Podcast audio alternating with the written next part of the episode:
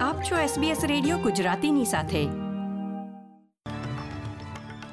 નમસ્કાર. પહેલી જુલાઈ બે હજાર બાવીસના મુખ્ય સમાચાર આપ સાંભળી રહ્યા છો વત્સલ પટેલ પાસેથી SBS ગુજરાતી પર. પ્રસ્તુત છે આજના મુખ્ય સમાચાર. નવું નાણાકીય વર્ષ શરૂ થતાં આજથી કોવિડ ડિઝાસ્ટર ચૂકવણી સમાપ્ત થઈ. ઓસ્ટ્રેલિયામાં કોવિડ નાઇન્ટીનનો કુલ મૃત્યુઆંક દસ હજારની નજીક. અને ઓસ્ટ્રેલિયન ટેનિસ ખેલાડી નિક કિરિયસને ગેરવર્તણૂક બદલ દંડ ફટકારાયો.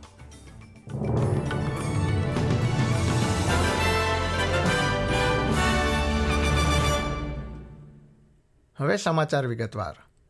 વડાપ્રધાન એન્થની એલ્બાનીઝી આજે ફ્રાન્સના પ્રમુખ ઇમાન્યુએલ મેક્રોન સાથે મુલાકાત કરશે. જ્યાં તેઓ ઓસ્ટ્રેલિયા અને ફ્રાન્સ વચ્ચે ફરીથી મજબૂત સંબંધો સ્થપાય તે દિશામાં ચર્ચા કરશે.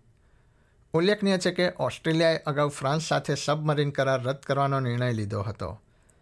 ઓસ્ટ્રેલિયાએ સબમરીન બનાવનારી કંપનીને ભરપાઈ પણ ચૂકવવા તૈયારી દર્શાવી હતી. વડાપ્રધાન એન્થની એલ્બનીઝીએ બંને દેશો વચ્ચેના નેતાઓની વાતચીતને ખાનગી રાખવા માટે જણાવ્યું હતું. ઓસ્ટ્રેલિયામાં આજે પહેલી જુલાઈથી નવું નાણાકીય વર્ષ શરૂ થતાં કોવિડ મહામારી સાથે સંકળાયેલી તમામ ચૂકવણીઓ સમાપ્ત કરવામાં આવી છે.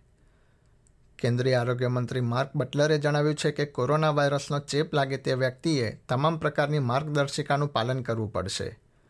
પરંતુ મહામારી સાથે સંકળાયેલી ચૂકવણીઓ હવે સમાપ્ત કરવામાં આવી રહી છે. તેમણે ઉમેર્યું હતું કે સરકાર પાસે ચૂકવણી કરવા માટે પૂરતી નાણાકીય ક્ષમતા નથી.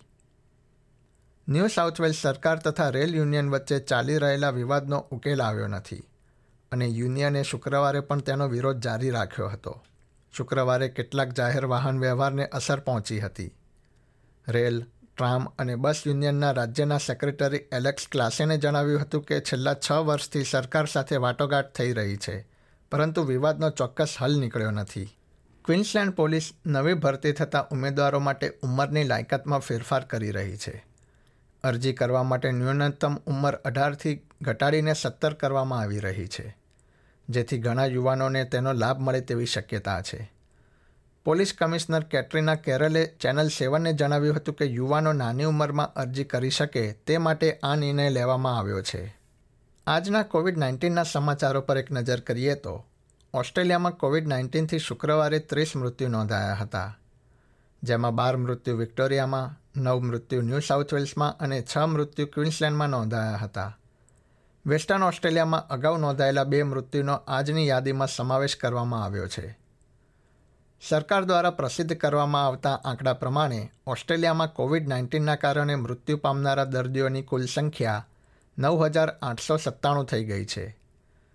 જાન્યુઆરી બે હજાર વીસમાં ઓસ્ટ્રેલિયામાં પ્રથમ ચેપ નોંધાયો હતો. આગામી અઠવાડિયામાં મૃતકોની સંખ્યા દસ હજાર થાય તેવું અનુમાન છે. ન્યૂ સાઉથ વેલ્સમાં શુક્રવારે દસ હજાર નવસો ત્રીસ કેસ નોંધાયા હતા. વિક્ટોરિયામાં આઠ હજાર સત્તાવન કેસ, ક્વિન્સલેન્ડમાં પાંચ હજાર ત્રણસો તેર તેર કેસનું નિદાન થયું છે. વેસ્ટર્ન ઓસ્ટ્રેલિયામાં પણ પાંચ હજાર બોતેર કેસ નોંધાયા હતા. ઓસ્ટ્રેલિયાના આરોગ્ય મંત્રી માર્ક બટલર રાજ્યો અને ટેરેટરીના આરોગ્ય મંત્રીઓ સાથે મુલાકાત કરી રહ્યા છે. જેમાં જરૂરિયાત ધરાવતા લોકોને કોવિડ નાઇન્ટીન સામે સારવાર અંગે ચર્ચા કરવામાં આવશે. મંત્રી બટલરે વાયરસના નવા પ્રકાર તથા ચેપના કારણે હોસ્પિટલ અને આઈસીયુમાં દાખલ દર્દીઓની સંખ્યા વધી શકે છે તેમ જણાવ્યું હતું.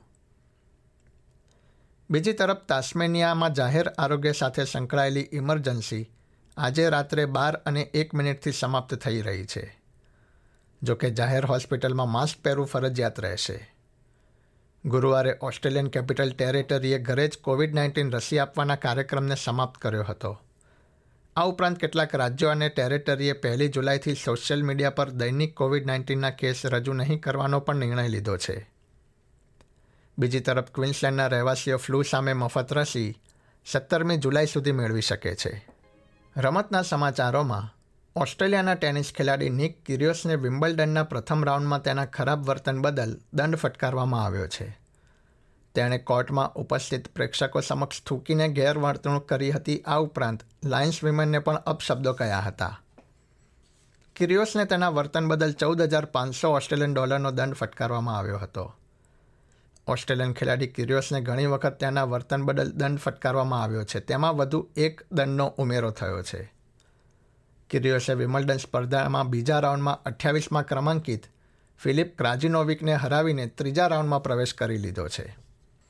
આ સાથે જ આજના સમાચાર સમાપ્ત થયા. આ પ્રકારની વધુ માહિતી મેળવવા માંગો છો?